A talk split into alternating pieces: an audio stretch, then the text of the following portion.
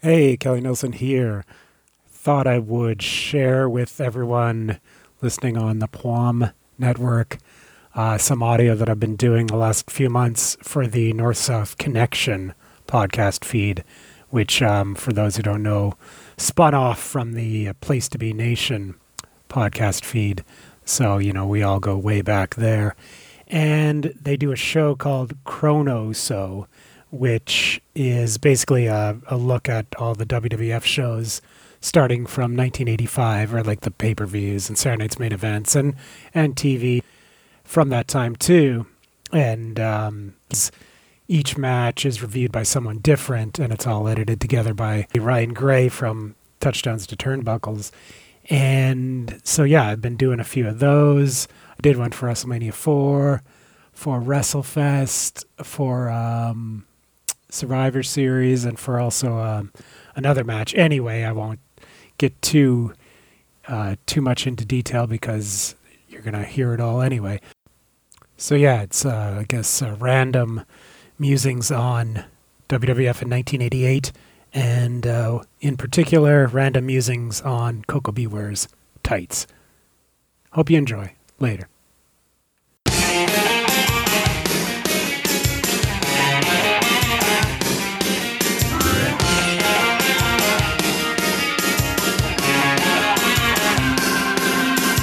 Hello.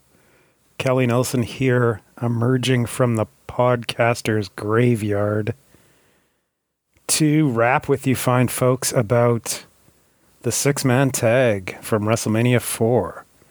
On one side, you have our heroes, the British Bulldogs, Dynamite Kid and Davey Boy Smith, along with their bulldog Matilda, and they are partnered with Koko B. Uh, accompanied by Frankie the parrot.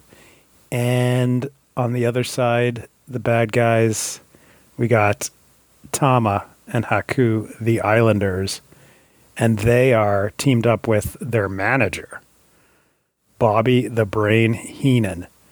Now, this match was a few months in the making. There was an angle on the December 26th, 1987 episode of Superstars where the Islanders and the Bulldogs had a match. And during that match, Heenan kidnapped or dognapped Matilda and ran to the back. And the next week, Jack Tunney, president of the WWF, stated that if the Islanders and Bobby Heenan did not return Matilda to the British Bulldogs, they would be, or until they returned Matilda to the British Bulldogs, they would be indefinitely suspended. And I looked around on the history of WWE.com to sort of get more info on this feud. I, remember the the big picture stuff, but I don't remember the little details. And there's actually not too much um, on that site about it. Eventually, the Islanders are reinstated, and it seems like they just gave Matilda back to the Bulldogs. But there was a period where the Islanders would come down to the ring with a dog with a leash that was supposed to be um, leading Matilda, but it was an invisible Matilda, so it was just this leash, you know, dangling. Kind of, it was stiffened to make it look like there was an invisible dog, and I don't know how long that went on for.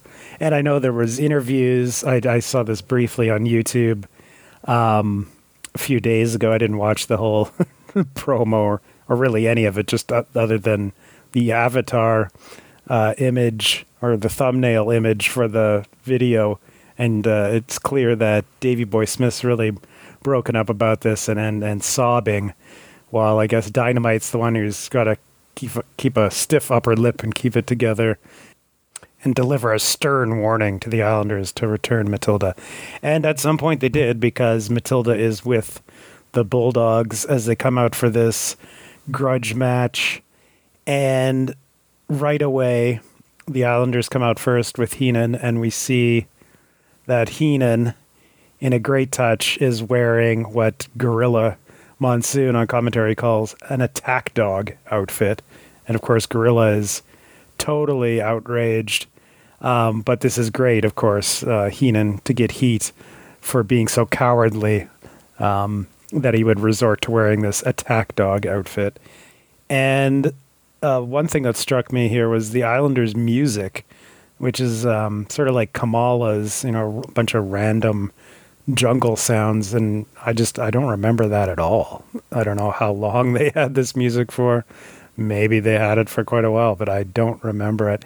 And this is coming from a guy who once had a podcast called Tag Teams Back Again, where we watched a lot of Islanders matches, uh, myself and the great Marty Sleaze, and we we devoted a lot of time to the Islanders. We even reviewed this match from WrestleMania 4. I don't remember reviewing it, but I checked the uh, archives of Tag Teams Back Again, and indeed we did review it, but I don't remember the music.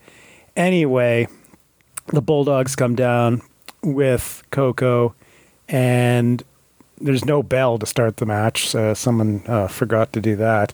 Um, WrestleMania 4, not exactly the greatest of all WrestleManias.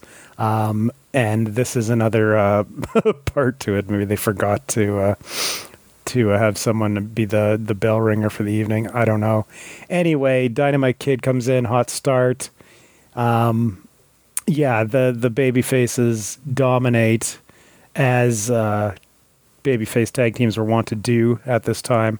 You get a long heel and peril sequence. Both Bulldogs get to shine. Koko tags in and gets a nice shine. And we have a pretty great collection of talent here. I just want to mention this before I go any further. You know, the Islanders, I've always liked them. They're an underrated great tag team. They were around for mm, probably about a year and a half total, uh, but they really came into their own with the heel turn in May, I believe, of 1987. And uh, Tama really was a great heel, had great heel facial expressions. And um, unfortunately, they didn't last too long. Tama left abruptly not too long after WrestleMania 4. And then Haku, of course, had a pretty famous run as King Haku and um, later, you know, becoming like this great, legit, tough guy, and and, and in a lot of like stiff matches uh, in WCW with Barbarian and such um, as a tag team there. And the Bulldogs, of course, had a great run, but that was a few years in the past. Dynamite Kid was sensational at his peak in the late 70s, early 80s, um, but back issues had sabotaged his career. And then you have Koko B. Ware, who was great in Memphis in the early 80s and in Mid South. And he came to the WWF. He was super over, but he wasn't really ever given too much uh, to sink his teeth into. And, you know, he rarely lost, but he, he just rarely ever uh, got into anything, um, any meaningful feuds or, or matches, really. And that's a shame because he could really go and then, of course, you have Bobby Heenan, one of the greatest managers of all time, but also a great wrestler in his own right. Uh, we don't have the footage necessarily to judge just how great he was as a wrestler because his peak in that regard would have been in the 60s and 70s. But there is enough, I think, out there to see that, yeah, if if we indeed had more footage, we'd be considering him as like this dual threat, all time great manager and maybe an all time great wrestler as well. And Heenan's, um, you know, great in this, uh, in the the dog, the anti dog attack dog outfit, and um, yeah, and then on commentary, this is Gorilla and Jesse, and I was uh, if I'd have been uh, having something to drink or had something in my drink in my mouth at this time. I've done a spit take at Jesse's line of Heenan looks like a Chinaman, which yeah, we've come a long way. That's all I'll say about that. I mean, um, yeah, if I was to go back and, and listen to a lot of WWF matches and other uh, matches from this era, I'm sure uh, there'd be a lot of uh, things that would sound pretty strange to modern ears, and that one, yeah, that one hit me like a punch in the face. Back to the match, uh, Heenan, of course, tags in when uh, finally the the babyface are incapacitated. so he can get in a couple of uh, cheap stomps and then immediately tags out. So yeah, no, nothing sustained from him. Some more random observations. Koko B. Ware's trunks have WWF in small letters on the, the back for some reason. I, I know he's worn these trunks a few times. I just I, I wonder what his reasoning was when he had these made. It's like, what do you want on your trunks, Koko? Oh, just WWF will do. That's you know where I wrestle. Um, Heenan taking great bumps from Koko's offense, and the Islanders. So here we go to the finish. It's not a very long match, just uh, under eight minutes. The Islanders cheat, of course, and uh, Koko is disabled. The Bulldogs are out of the ring, and to add insult to injury, to make this like a totally great heel win, they drop Heenan on top of Koko. So when the referee finally comes around to making the count, Heenan gets the pin on Koko, and the Islanders and Heenan win this match this is something that I remember when I saw this as a kid, you know, 10 years old, for the first time, just being totally outraged that, you know, a non wrestler, a manager uh, like Bobby Heenan got the win in a match. Um, I it was just I was so into kayfabe at that time, and so much for the good guys that this just you know angered me to no end. But of course, it's a great great heel finish. And you may wonder, like, why didn't the Bulldogs and Koko win? You know, shouldn't they have got vengeance finally for the whole Matilda angle? But they did run rematches of this after WrestleMania, so they wanted to keep the heat on the heels. Um, the only problem is, uh, I think Tama was still with them for a few weeks and pro- maybe was part of some of the rematches, but he left um, they actually brought in Sivi Afi as a third Islander just before Tama left for like a ceremony in the ring, or maybe in like a, a match, I guess, on, on Superstars. And then after Tama left, of course, Sivi Afi took Tama's place in the six man tags.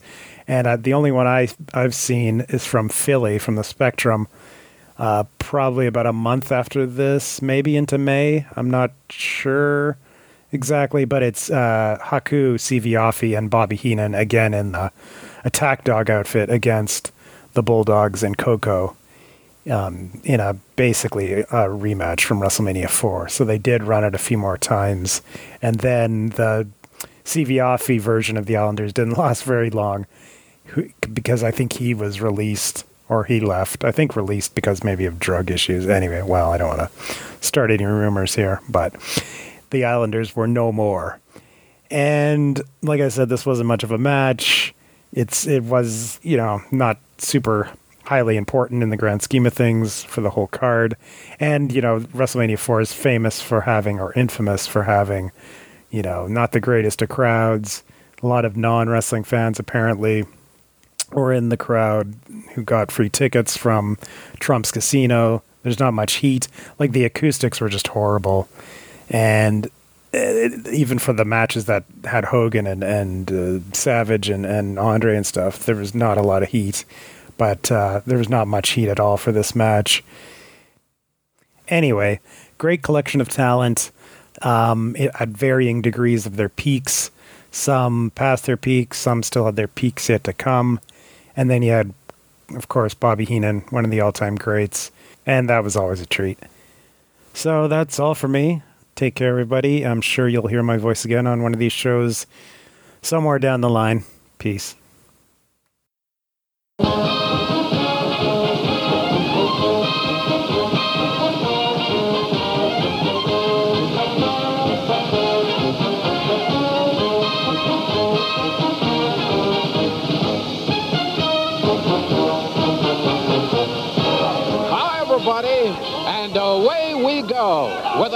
Edition of the Stampede Wrestling Show.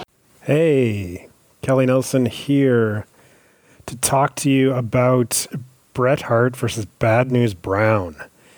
So I'm I'm quickly becoming an expert on this feud from 1988. A uh, reviewed um, a match that they had against each other from the Spectrum from May May 21st with uh, Ryan Gray a week or so ago, and that's going to be on YouTube. So I thought when it came to picking matches for this show, I'd, I'd remain consistent and uh, keep going with this feud. And of course, I mean, this is a as a Calgary boy, this uh, this feud's right up my alley with uh, Bret Hart and Bad News Allen. And um, speaking of which, I thought before I'd get into the match, I'd give a little history on the two men and uh, their time before the WWF and, and encounters they had in Calgary. Uh, both started around the same time, 1977 78. Uh, Bret in Calgary, of course. News, though, was um, actually started in Japan, where he was presented as, like, you know, what he was. He was a judo expert, and he uh, legit did win a bronze medal at the 1976 Montreal Summer Olympics. So he wrestled in Japan a lot. He actually had a first stint in the WWWF slash WWF in 78 79 that's totally forgotten. Is never was never of course re- referenced in 1988 when he came back. And he wrestled basically um, under his, his real name of Allen Coage and um, yeah he didn't really have much to do there. He was on at least one Madison Square Garden show in a tag match I believe and I'm actually not too much of an expert on that uh, era of uh, bad news. I should uh, I should check some more matches out, see what's out there. Could be interesting. And so news came to Calgary in 1982, and this is where he he got over huge. He was billed as the Ultimate Warrior, so he was the original Ultimate Warrior. Um, wrestled as uh, Bad News Allen, of course, in Calgary. Be- quickly became the top heel and uh, eventually feuded with Bret, who was basically the top babyface. And that happened in 1983. Uh, there is a ladder match between the two of them out there from Calgary. Uh, of course, clipped, but it, it's out there if you can find it.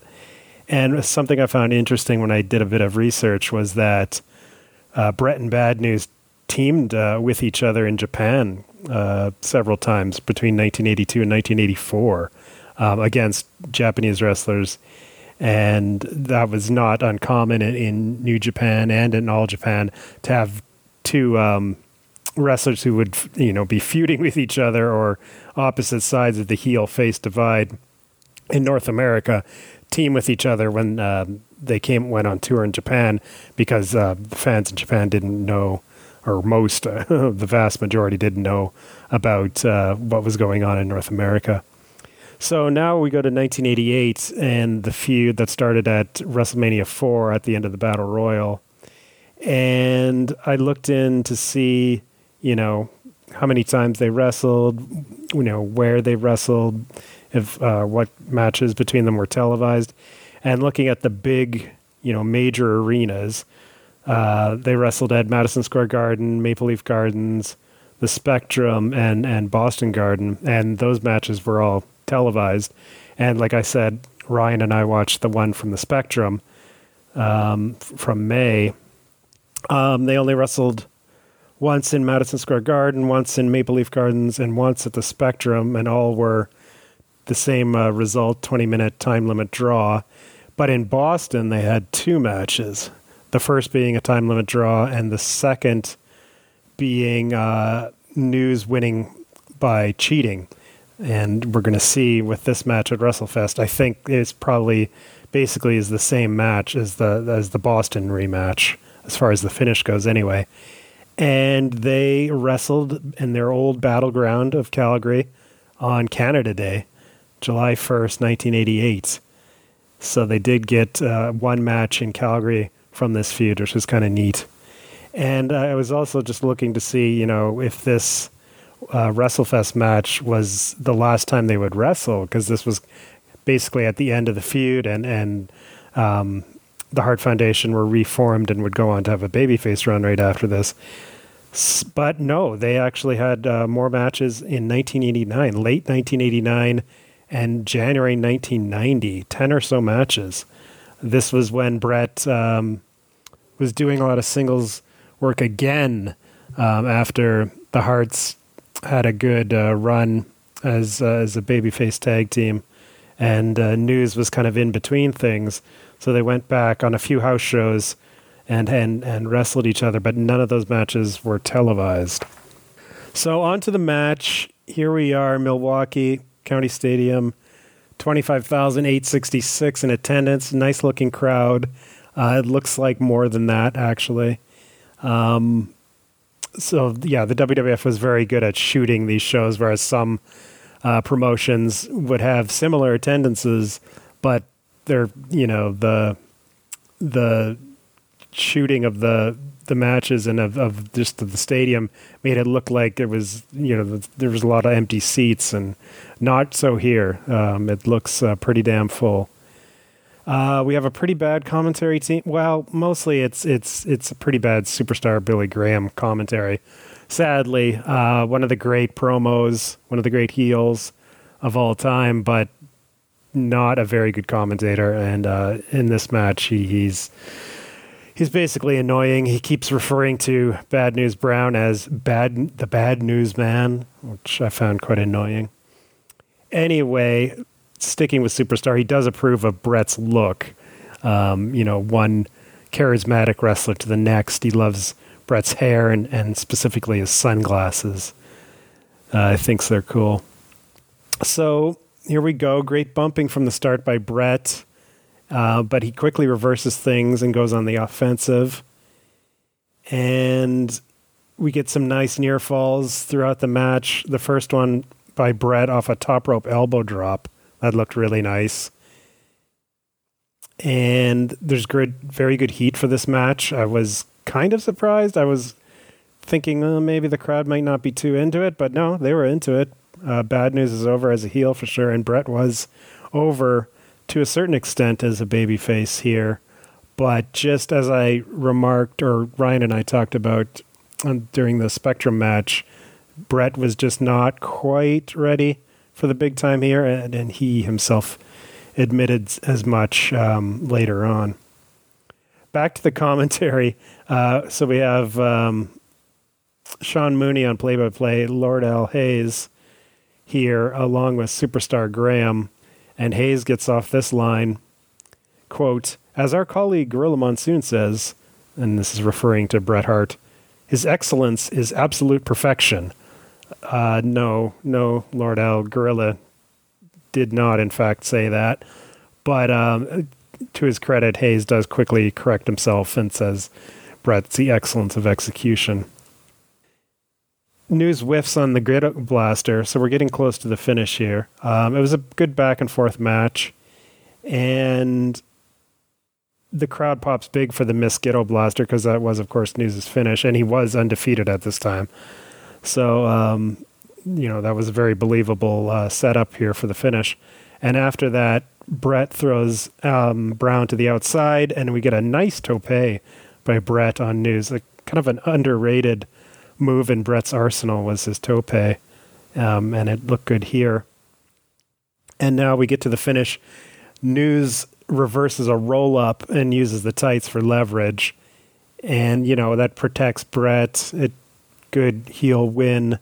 Um, we get an anvil run in immediately after the finish, and him and Bret sort of knock bad news uh, out of the ring and back in the ring, and then out of the ring again and chase them away.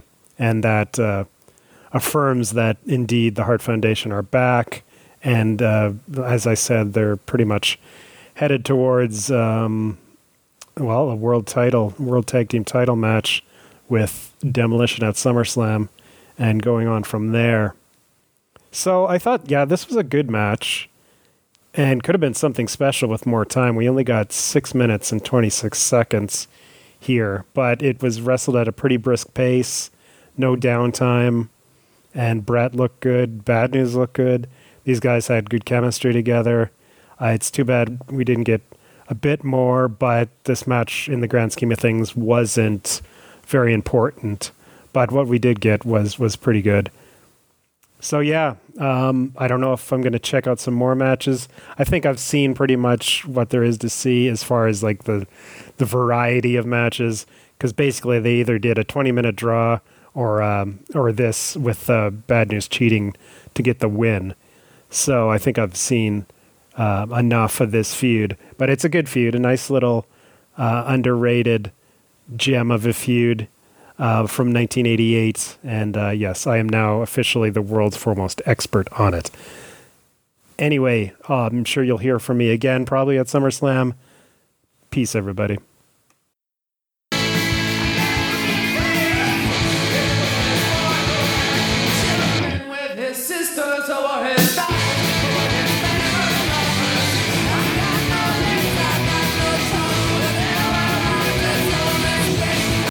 Hey, Kelly Nelson here to talk to you about what was obviously the most important and memorable part of SummerSlam 88 the brief recap following the British Bulldogs Fabulous Rougeau's draw that explains why Brutus Beefcake will not be able to face the Honky Tonk Man in an Intercontinental title match later in the card.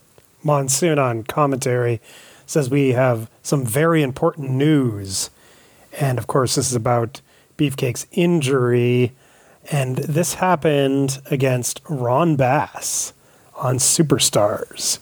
So I'll go into a little bit of info that the uh, telecast doesn't. So this Superstars was taped August 3rd in Wheeling, West Virginia, and it aired August 27th, two days before SummerSlam. So for fans, as far as they knew going into the show, Beefcake was challenging Honky Tonk Man for the IC title in a rematch from WrestleMania 4. Probably a lot of people anticipated this being when Brutai finally wins the IC belt after a long chase. But no, he is injured. And so we go to this angle where Brutus was in the middle of putting away an enhancement talent named Tony Burton.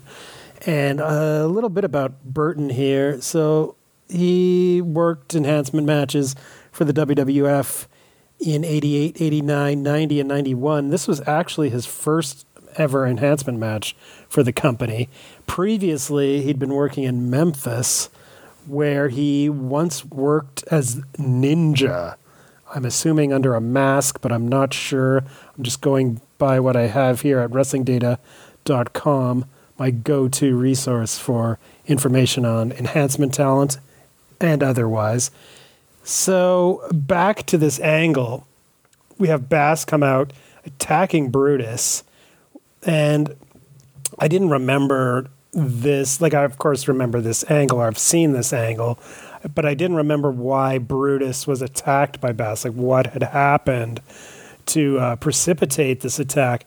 So I went and checked out some info, of course, back on wrestling, wrestlingdata.com. And apparently, the week before, so the, on the August 20th, Superstars, also taped in Wheeling, West Virginia, Beefcake stopped Ron Bass from choking jobber Jim Evans. And just a bit on Jim Evans here. Uh, he was also a long-time enhancement talent, and he worked more extensively for the WWF than Tony Burton did, starting in 1987 and all the way through to 1992. But back to this uh, Superstars, August 20th, like I said. So prior to this, Bass had been choking enhancement talent after beating them with his whip, Miss Betsy. And this had been going on for weeks.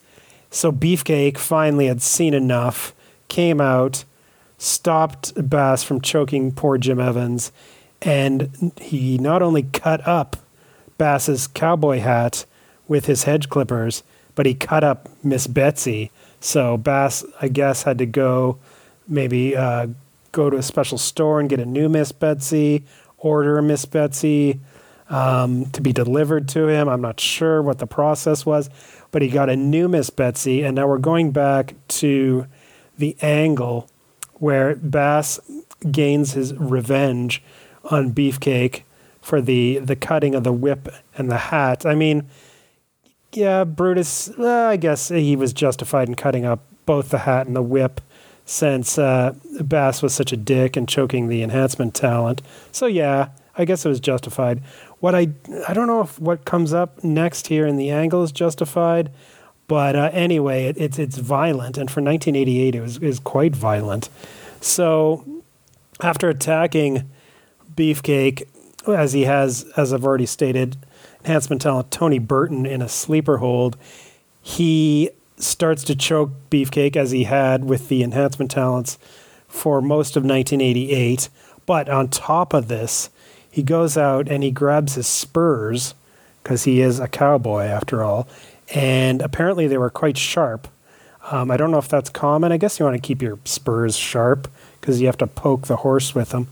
So these were razor sharp spurs, and he starts to carve up Brutus Beefcake's forehead like he's Abdullah the Butcher, and Brutus Beefcake is Carlos Colon, and this is some bloodbath from Puerto Rico circa 1984. And what makes this a memorable angle is that the red X saying censored comes up on the screen so that we cannot really see the blood oozing from Brutus Beefcake's forehead. And this calls back to something that the WWF did in the early 80s, um, also with a cowboy wrestler, coincidentally enough. That was Blackjack Mulligan when he used his dreaded claw hold, enhanced by the black glove, which uh, caused enhancement talent to bleed, and the red X was used. I'm thinking that they used the red X for other things, but I can't, off the top of my head, uh, remember. After this, in 1991, the red X is definitely used when Jake Roberts uses his Cobra to bite the arm of Randy Savage. And yeah, so apparently, and I don't remember this, I don't think I was watching around this time.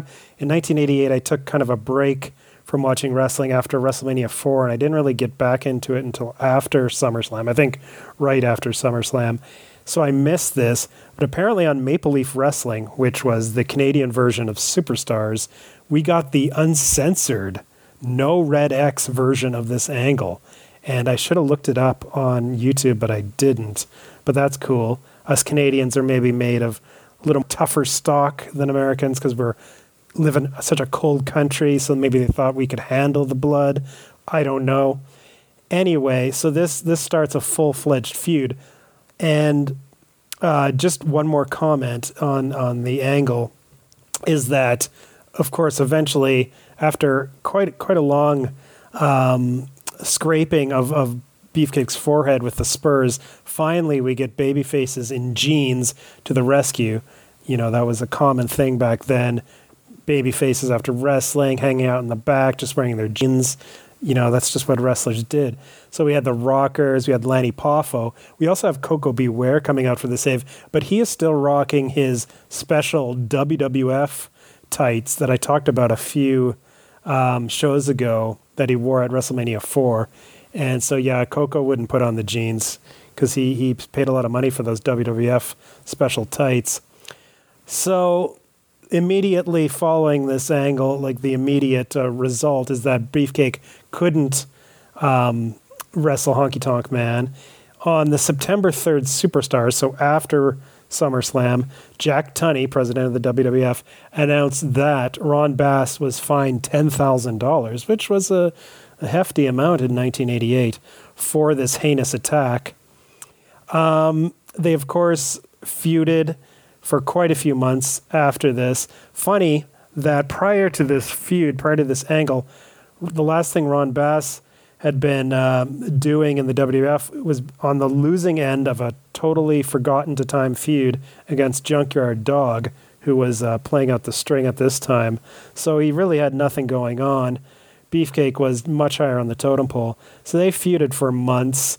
Uh, eventually, we get on a Saturday night's main event, I believe in December, of 88. A hair versus hair match, I guess it was, because as it ended, uh, Bass had his head shaved by Brutus Beefcake, which was cool. I think it was the first time I ever saw a head shaving on on video. I'd saw you know pictures of them in the magazines, so so that was cool. I've always liked a good uh, head shaving hair versus hair match. It's definitely a lost art in wrestling. So one last thing on the first ever WWF show I went to live in person at the Olympic, what was known as the Olympic Saddle Dome in Calgary back then, on January 8th, 1989, I did get to see on the undercard Brutus Beefcake versus a shorn Ron Bass. And uh, I think Bass didn't last too much longer after that. So, yeah, the first card I ever went to, I did see these two wrestle. And that's about all I got. This was a cool little angle, violent, bloody angle for 1988. So, yeah, everybody out there enjoy the rest of the show. I know it's going to be hard to live up to the greatness of this angle for pure excitement and drama, but I guess there's still some good stuff ahead. Anyway, peace. Later, guys.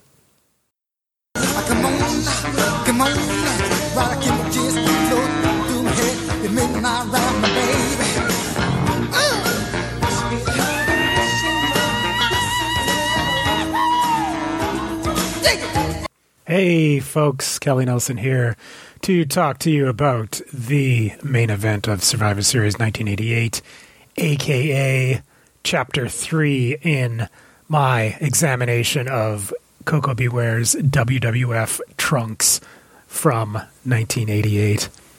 So, on one side, we have the Big Boss Man and Akeem, the African Dream, co captains, and they are with the Million Dollar Man, Ted DiBiase, King Haku, and the Red Rooster.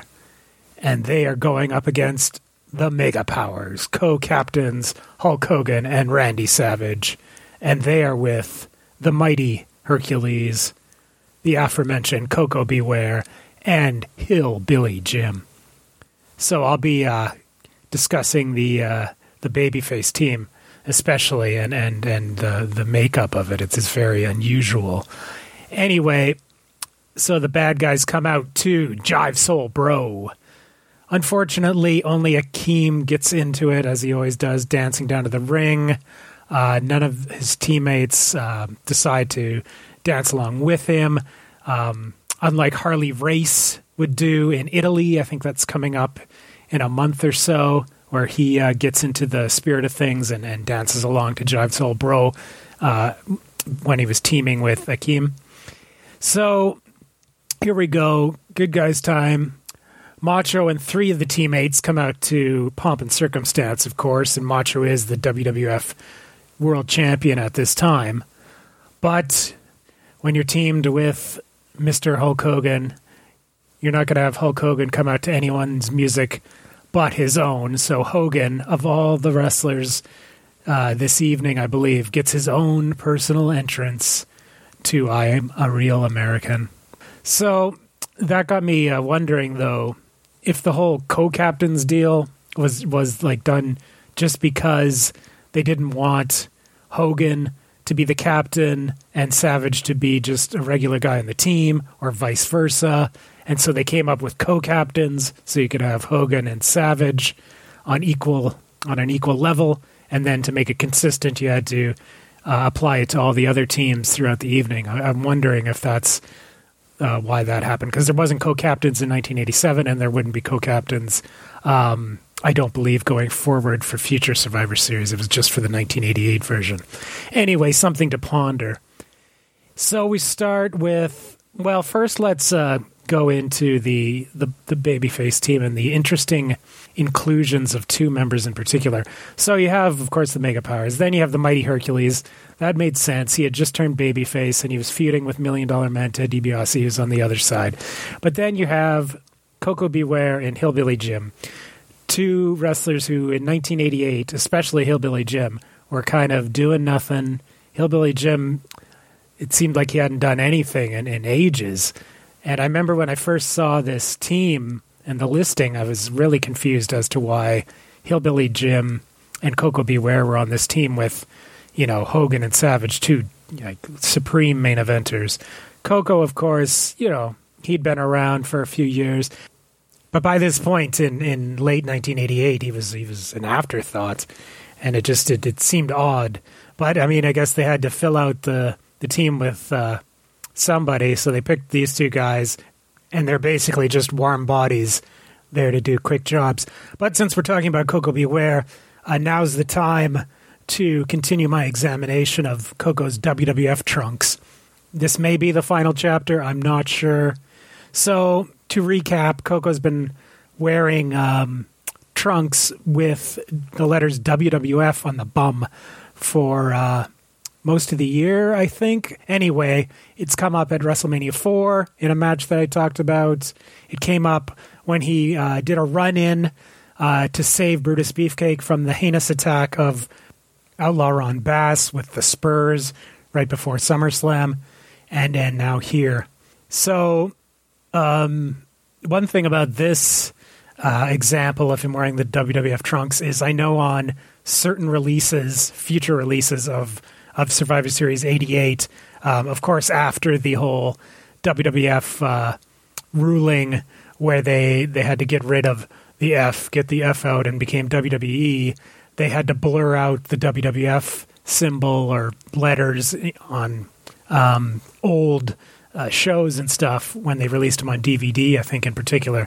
And as a result, they had to blur the WWF on Koko's bum for this this match, which looked ridiculous.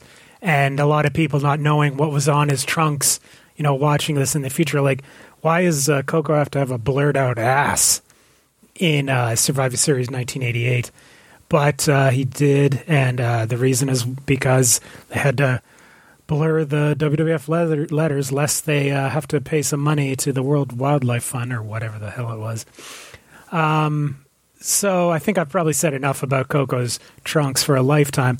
We'll get back to the action. So Koko's in first, sweet power slam and missile drop kick on the Red Rooster, and uh, then the Rooster eats a big boot from Hulk Hogan and then a flying elbow to be the first eliminated. So it was kind of funny that the Rooster, you know, you would look at this, the rosters, and you know, yeah, Koko and Hillbilly kind of stand out as like head scratchers, but the Red Rooster, of course, is also a head scratcher, and but it really his uh, involvement makes a lot of sense as far as like storylines that were going on at this time go because he had just been um, recruited basically and added to the Heenan family, and so Bobby Heenan was his manager. So if you had to, I don't know if this was ever explained on TV in this way, but you could explain it by saying, well, now that Heenan's his manager, he's going to get him more prestigious uh, gigs or get involved in more prestigious matches. So Heenan was able to use his influence to get Rooster in a main event spot, and he immediately shits the bed here by being the first one eliminated. And there's already a dissension between Heenan and Rooster after uh, Rooster uh, is pinned and is walking back to the dressing room. You can see Heenan complaining about it. Um, yeah, so the seeds for what's coming up in the future uh, firmly planted here. And then uh, Hillbilly Jim, basically the, the biggest head scratcher of the night, is quickly disposed of by Akeem right after um, Rooster is eliminated. And then Koko and his uh, sweet blurry ass uh, joins Hillbilly after an Akeem Bossman double team. So quickly we're down to four on the heel side and three on the good guys side. And it's not looking good for the Mega Powers and the Mighty Hercules. So I just wanted to comment now about the Big Boss Man and how huge he was in 1988 compared to um, what he would be like in the future. And I mean size wise, girth. Um, he was, uh, I don't know how heavy at this point, but he would start to slim down beginning in 1989, and by like 1991, he's he's positively svelte compared to this uh, version of him. But he can still, I mean, in 1988, he was very agile, of course. Um, the the extra weight didn't seem to affect him in the slightest bit. So now we get the first of what would be two long Hulk Hogan beatdowns. Um, this one comes at the 15 minute mark, and yeah, it's it's it's it's it's a classic Hogan beatdown lots of sympathy for the for the guy in yellow. Um, he tags to Herc to get out of this finally, and and and Herc gets his revenge on Ted or tries to, but then he's distracted by Virgil at ringside, and of course you can see this coming a million miles away. Uh, when a babyface is distracted by someone at ringside, the heel will come and roll them up for a pin, a classic finish that is still probably being used multiple times a week in modern WWE. I don't know. I don't watch the current product. Anyway, right after that pin, Macho Man Savage comes in, sneaks up, and rolls up a gloating Ted DiBiase. So we get two quick eliminations here. It's now three versus two um, for the heels. Now we get the second Hogan beatdown about five minutes after the first, at about the 20 minute mark. Um, I, I, have to say at this point that the crowd is just electric and have been the whole match, and I think for the whole night they were just on fire. So this crowd in Cleveland uh, deserves a tip of the hat 35 years later for being just amazing on the evening. Lots of energy, lots of heat. Um, we have Bossman stupidly wasting time on an almost finished Hogan you know, I think he gives him his finisher, but then he insists on going to the top rope for a splash, which of course he misses. This leads to a hot tag to Macho. At this moment, on the outside, we have some, uh, well, let's say questionable sort of racial heat looking through a 2023 lens when we have a Slick on the outside dragging Liz away, um, trying to take her to the back. And uh, yeah, the crowd gets quite upset. I'm not going to point any fingers at a 35 year old wrestling crowd, but uh, uh, things were a little tense, perhaps. Anyway, Hogan gets handcuffed to the ropes by the big boss man at this point, and of course, Bossman is counted out while he's doing this, so that's a big break for the good guys. Um, then Bossman, as he's already been eliminated, continues to beat on Hogan with the nightstick. Um, we get great heel heat for this beatdown on both Hogan and Savage the, at this point. Uh, Akeem, of course, goes overboard and gets disqualified for yet another big break for the for the good guys. So both captains on the heel side, the, the Twin Towers, are eliminated, one by countout, one by DQ. Uh, makes it pretty easy for Hogan and Savage from uh, here on in. Of course, looking at it from a non kayfabe perspective, you didn't want um, Bossman to be beat convincingly here because they had a very lucrative series, or what would be a very lucrative series of matches between Hogan and Bossman planned for the future that would go on well into 1989. So, yes, you, you didn't want to see anything definitive here. So, the beautiful Miss Elizabeth is the hero, actually, this match. She gets the keys from uh, Slick after he'd been downed helps Hogan get the handcuffs off. It's now, of course, Hogan and Savage against the, against King Haku. Haku has Savage, you know, uh, totally under control. He's got things well in hand here, and yet another fortunate uh, break for the good guys. We get Haku accidentally kicking a basically unconscious or near unconscious Macho Man into the corner, uh, conveniently right into the waiting arms of Hulk Hogan for the tag. Hogan's in, and yeah, uh, Haku is easily and quickly disposed of to have the the match end with the Mega Powers as the sole survivors and victorious here. If you look at the eliminations, other than the Red Rooster, you got like a fluke roll up on DiBiase, you got a count out on Bossman, you got a DQ on Akeem, and you got Haku accidentally kicking Macho Man into Hogan's arms for the hot tag. So really, it was just a bunch of flukes uh, that led to the good guys winning. But you know that's how things were done back in those days. We have a memorable post-match celebration where Hogan goes overboard, grabbing Liz, swinging her around. You know, so happy that they won. Of course, Liz helped Hogan get the handcuffs off, but Savage is still like recuperating from the, the beating he took in the match. And he sees Hogan and Liz celebrating, and you can clearly see here he's angry. I think this is the first time that, that they really showed that Savage was angry with Hogan. This, of course, had been simmering on low basically since WrestleMania 4, and now you turn the heat up now to to medium, getting closer to high and uh, things going forward, we'd be um, heading towards the mega powers exploding in 1989. But this was sort of the first moment where you really saw for sure that Savage, you know, was going to eventually turn on Hogan. Anyway, this was a very fun match, uh, despite my qualms with how the uh, heels were eliminated. But yeah, great, perfect 1988, late 1980s WWF main event fun. We had great heat. Like I said, the crowd was on fire the whole time. Great healing here by the bad guys. And yeah, classic stuff. So that's about it. Um, I'm Kelly Nelson. Check out Touchdowns to Turnbuckles on the uh, NOSO North South Connection YouTube channel. Uh, Ryan Gray is producing. It's me talking about football players that became pro wrestlers. Uh, we've done one episode. I guess by the time this drops, there'll be two episodes out. Um, and there's going to be seven in total. So it's going to be a thorough uh, deep dive on football players who became pro wrestlers. And it'll be going all the way until the Super Bowl in February. Okay, guys, peace. I'm out.